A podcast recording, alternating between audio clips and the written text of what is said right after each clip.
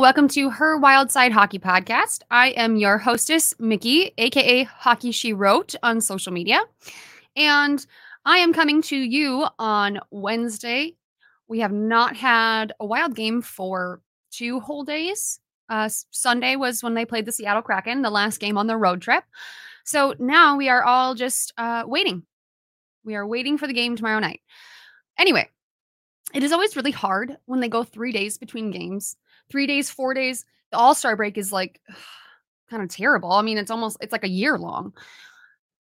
It because it, it feels like once you get into the season, like really into the season, I know my life kind of revolves around the hockey schedule. I know I like it's a certain sort of privilege to say that, but for the most part, I do schedule around hockey games. And I I'm sure a lot of you do the same, at least as much as you can. So when there aren't any games, it feels like they're like you just what do you do? You're like un- untethered. We are untethered. We're floating through the stratosphere and we do not have hockey to anchor us. But we only have one more day, so you know, we don't need to panic or anything. You know, not that I'm panicking. Anyway, um so first I'm to just do a quick maybe quick recap of the Seattle Kraken game the best part, let's just say, is that the Wild won. So they ended their four game road trip with two wins. And I'll take that. You know what? I'll take it. Now, here's, I think,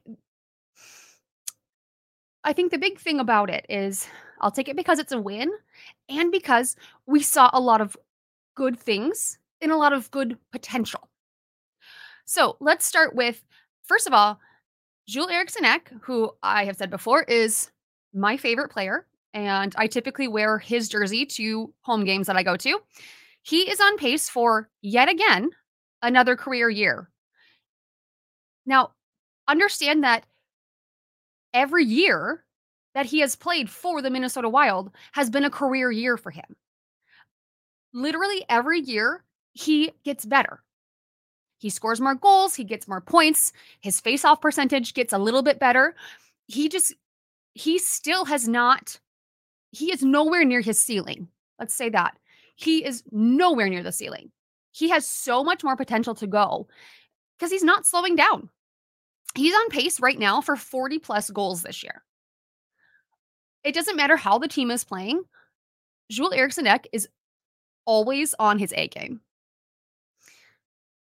Now, we've also got Matt Boldy is starting to heat up again. He had a hard stretch at the beginning of the year. He was injured, so he was out. He came back. He had a hard time kind of getting back into the swing of things. He was getting assists, not goals, but in the last five games, he has five goals and he has six goals in the last eight. That was before the Seattle game. Before the Seattle game. Um, and one thing to remember is we have to remember that Seattle was coming off of a back to back. This is the second game in a back to back.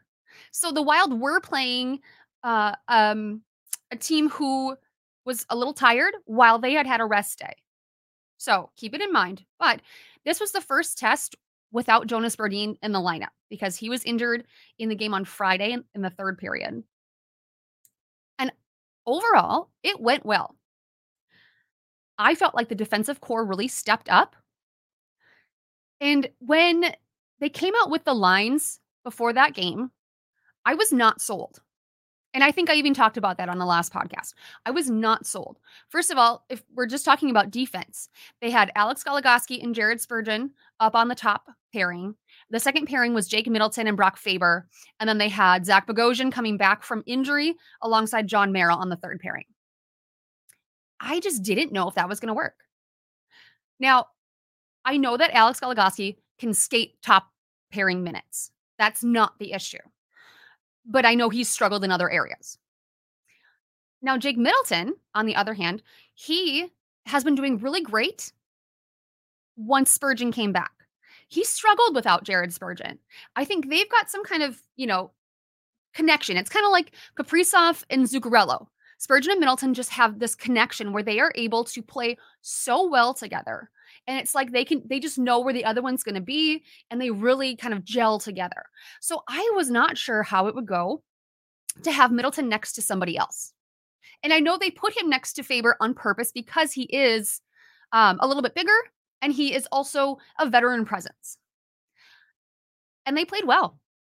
They played really well together.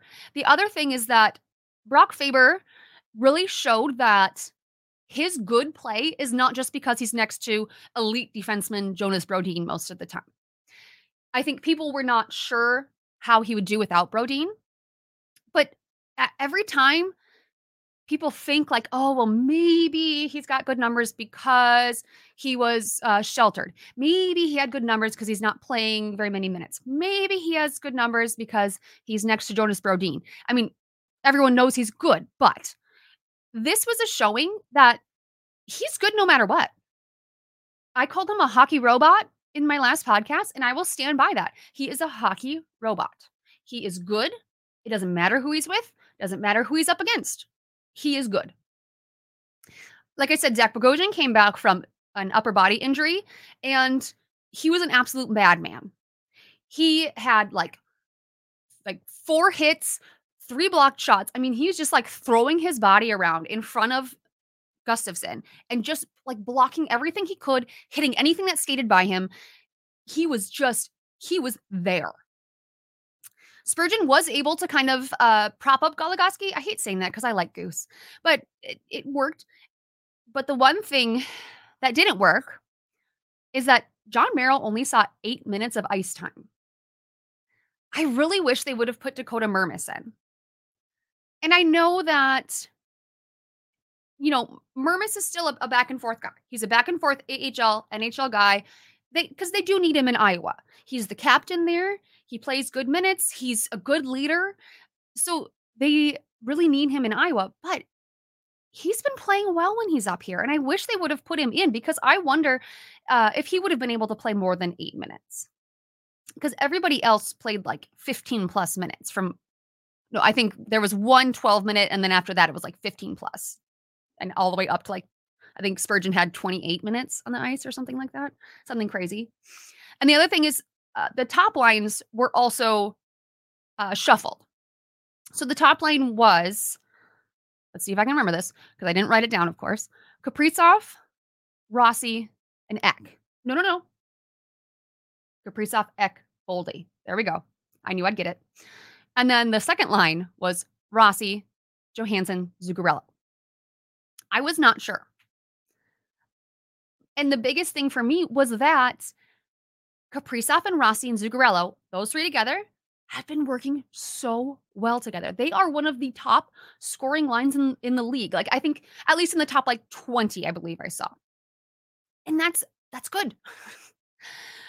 the one place that I think it didn't work because these new top the, these top lines they also like gelled together. They were good they are a possibility alongside the old lines. But in the second period, they had a power play. And they actually had to start with the second power play unit versus the top unit because all of their top guys that are usually on that top unit, they had already been on the ice when the penalty was called. So instead of trying to get them on the power play while they were already tired, they had to put out the second unit. Obviously, that's not something that we need to be upset about or cry about, but it's just like something to think about, I think, when they are doing lines. It's something to think about. Face offs were back to terrible in this game 35%. The Wild team wide won 35% of face offs.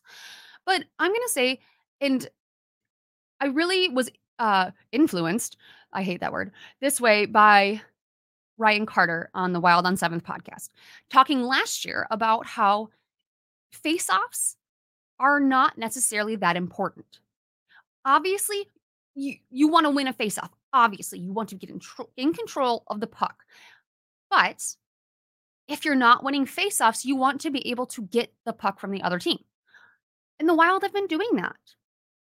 If they can't win face offs, we just need them to continue being that physical team and get the puck. You know, take the puck away. And they have. So while face-offs would be nice, eh, they're not everything. Uh, at one point in time during the game, let me say, Wes Wallace has grown on me. I, I like him. I like him. And he just makes me laugh. At one point in time, he goes, he said something about backtracking, and then he said it's kind of a fancy word, and it just made me laugh because I feel like uh, that would be me or one of my friends. Like if we're kind of like thrown on the spot, we're just like like just we're just spewing things. We're just spewing things and, and going with it and trying to act normal. I feel like that would be me too. All right. So at the end of the sec- second period, we were still up 1 0. So the offense, eh, they'd been okay, but the defense had been great. They were, had been keeping the Kraken to the outside. They were doing a great job. Uh, and then, so we get into the third period. Marco Rossi, still just one of the best rookies in the league.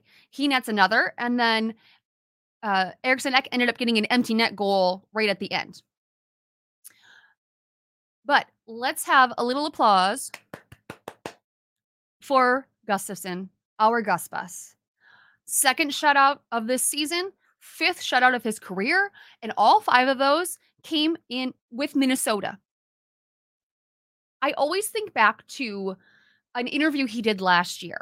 It was uh, an after game interview, I believe. He was in the locker room and he, I don't remember the exact quote, but in essence, he was saying that it was nice to find a team that believed in him and was willing to work with him.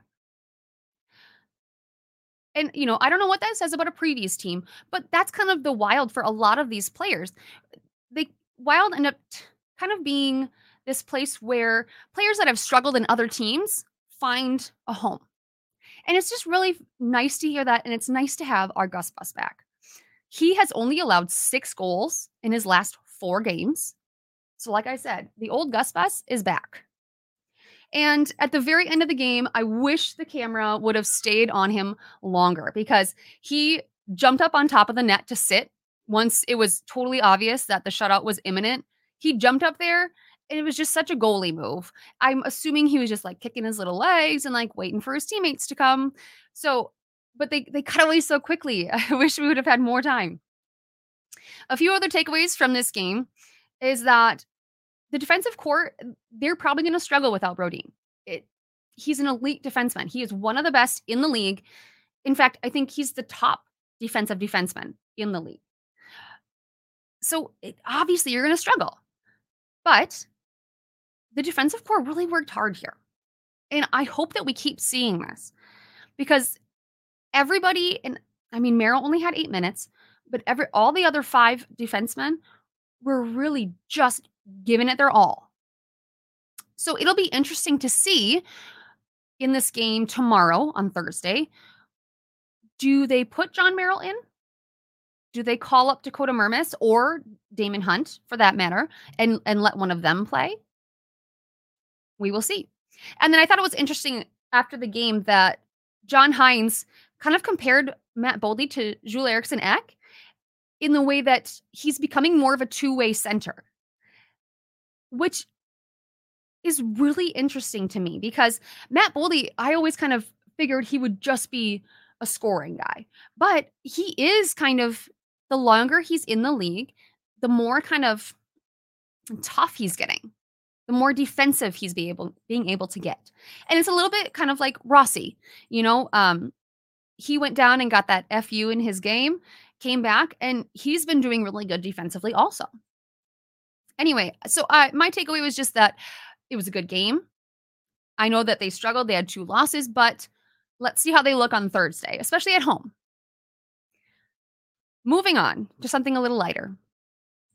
I read this tweet on Twitter that there was a survey, and 50% of men think that they could land a commercial aircraft.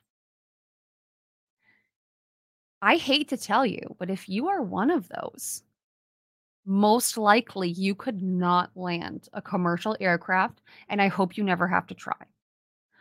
But it had me thinking which of the wild players would think they could and who would think they couldn't. So, for the wild players that would think they could land a commercial aircraft, I think the very top one is is very obvious. Marcus Foligno would be the absolute first one to jump out of his chair and race to the cockpit. I have no doubt in my mind. And he would be so happy to do it. He'd be so excited. He would also be like, okay, I need the pilot hat and I need, like, is there a badge to go with this? He would need those things. I think Pat Maroon is just very um, confident in himself. I think he would just be like, yep, I can do it. Give me some directions. Uh, Brandon Duhaime, I think he thinks he could do it. I think he would sit down in the seat and immediately kind of have that, oh crap moment. And hopefully someone would take him out of the seat and back to where he was supposed to be sitting. Matt Zuccarello has has that insane confidence in himself, that insane self-esteem. I think he absolutely would think he could land a plane. Ryan Hartman was one I wasn't sure, but I did put him in think they could. I don't think he would think that in like a um cocky way. I think he would just be like you know, he would like debate and, and think he could. Jake Middleton was also one that I wasn't sure about, but I did put him in the think they could. I think he's just so happy go lucky that he'd be like, well, give it a try. and then I did put Bogosian here. He was one I was really not sure about. But again, I think he would be like willing to try.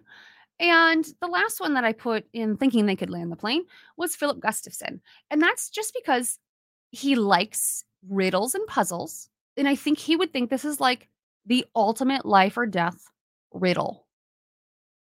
Also, I think he's pretty smart. So those two things together. But people that think they couldn't, Matt Boldy, I think he would be more like, I don't want to. Joel Eriksson Ek, I think, is smart enough to know that he couldn't. The same with Marco Rossi. I think he's smart enough to be like, no, I know I could not do that. Same with Connor Dewar. Uh, Freddie Gaudreau, I think, would be just like, mm, I don't know. Marcus Johansson, I wasn't sure, but I went with couldn't. Kirill Kaprizov, I think he would know that he couldn't land a plane. Brock Faber, I put that he couldn't, he thought he couldn't land a plane. And I think that is true unless somehow it's a Minnesota plane. Does that make sense? Because, you know, it just that makes sense to me. Or maybe if there's like a gopher painted on the side or something. Uh, Goligoski, I think uh, with age comes wisdom, and he would know that he couldn't land it. Same with Spurgeon and Fleury. So let me know if you do not agree with any of those assessments. Some of them are kind of hard. And can I tell you that I know that I could not land a commercial aircraft? I would try to help if it was necessary. I could not personally land it. Yesterday, the NHL released uh, a holiday video that was interesting. They've really gone with this theme of cartoon players, especially cartoon players, but with the real players' heads on them. And that's what this video was. It started with the Tkachuk brothers asleep in bunk beds. And I think both of them were like very enthused to be part of this project. They just seem like uh, players that are willing to do basically anything and have fun with it. Not just do it, but have fun with it. But about uh, a quarter of the players were kind of like into it, and three quarters were not. Matt Boldy, representing the Minnesota Wild, was definitely not enthused. There's one part where he just has like he's not really smiling at all. And he's just like, okay. and I, I mean, I hope that they send someone else next year that to the, you know, the like the preseason interview, whatever thing that is a little more like willing to do these things. I also was wondering how did they pitch this to the players? Were they like, Okay, look, guys, since we're doing everything all at once today, we are going to record this holiday video. Now, understand that it's going to be a cartoon mostly, but your head, like your real head, we put on the cartoon body. So we need you to like kind of look like you're okay with it. And then you need to say these lines. And they would like feed them these lines. And some of them actually had lines. And some of them were like Matt Boldy, where he's just like, okay. But I just, I wonder how they pitched it. And, you know, and in some way, I feel bad for the players because it's not like they can say no. I mean, they can't be like, yeah, I don't want to be a part of that dumb video. I will also say that I liked it. I like how ridiculous it is. I feel like that goes with my kind of vibey thing. Uh, uh, moving on. So, back to my future considerations in a bag of pucks, which is my miscellaneous catch all at the end. First of all, uh, snaps for Mrs. Jessica Fiala for posting on her Instagram story her wonderful husband crouched on some sort of an uh, an overhang, like a second story overhang, or I guess it'd be like overhang over the first story, looking like a raccoon. And then she even like put a little emoji of a raccoon to make sure that we all understood, which I absolutely did before she even put that. But thank you, Jessica. I'm pretty sure he was doing something with Christmas lights, but he just looked so like he had just blank, blank, just like a raccoon doing doing Christmas lights. And I just I always want to send out wonderful thank yous to Mrs. Fiala for always being willing to let us into how dumb Mr. Fiala looks sometimes. we miss you, Kev. The World Juniors rosters came out this week, and I don't really know a ton about the World Juniors. I'm just going to say I feel like a lot of the teams kind of just throw darts at at lists because some of them have picked players that like oh, okay, I, he's going to play, okay. And then there are other players who are doing really well that they're that they disregard. So I just I think they throw darts and it is what it is. Um, there was one comment that I got on my YouTube that I wanted to respond to. And I responded a little bit in the comments. Uh, let me pull it up so I can read it to you. So it said, Hi, Mikki. What do you think is the best move for the Wild in terms of trades between now and the trade deadline? I'm not sure if I want them to sell this year or to buy yet. The team should be much better, but you don't want to spend on players and miss the playoffs. First of all, I agree. uh, so trades are really hard this year because most of the big trade targets have no move clauses. So therefore, they'd have to waive the no move clause in order to be traded. And honestly, most of them enjoy where they're at. Like they've just signed contracts, you know. Uh, so I'm t- I'm thinking about Marcus Foligno. I'm thinking about Marc Andre Fleury. I'm thinking about um, Marcus Johansson. I'm thinking about Freddie Gaudreau. Those are all guys that could be uh, could bring a good amount on the trade marketplace. But you just you know that they're not going to do that. You know they're not going to waive their no their no move, and I don't blame them. Now, what to do at the deadline? This is it's so hard. I know we're we're through a quarter of the season, and by this point, you know they always say by Thanksgiving you you know who's going to be in the playoffs or not. No, now, by Thanksgiving, yeah, uh, there are some that you can definitely say, yes, these teams will be in the playoffs. But you can't say that for everybody. The Wild at that, you know, just a few weeks ago, that at Thanksgiving, basically, were terrible. They were still terrible. But since then, they have stepped up their game. I, I do believe that they're going to make the playoffs. I really do. And that is me in my positive vibes. I will think that every year until I'm proven wrong. but if they keep up the way that they've been playing under John Hynes, I do think they've got a great shot at the wild card spot. Maybe third in the Central, maybe. That would be that'll be tough, but I think at least a wild card spot they do have a, a good chance for. now, right now though, we kind of need more time to see. I think in another what is it, December 13th today, Not, even another two to three weeks. I think in another two to three weeks, I think by uh, the first week of January, maybe, we will have a better sense of okay, they've won five out of seven right now. Is that the kind of pace they're going to keep up? I think so. Again, I'm an eternal optimist. I wear rose colored glasses all the time. But I, it's also because you know what? I like our players. I always get really sad when our players get traded away.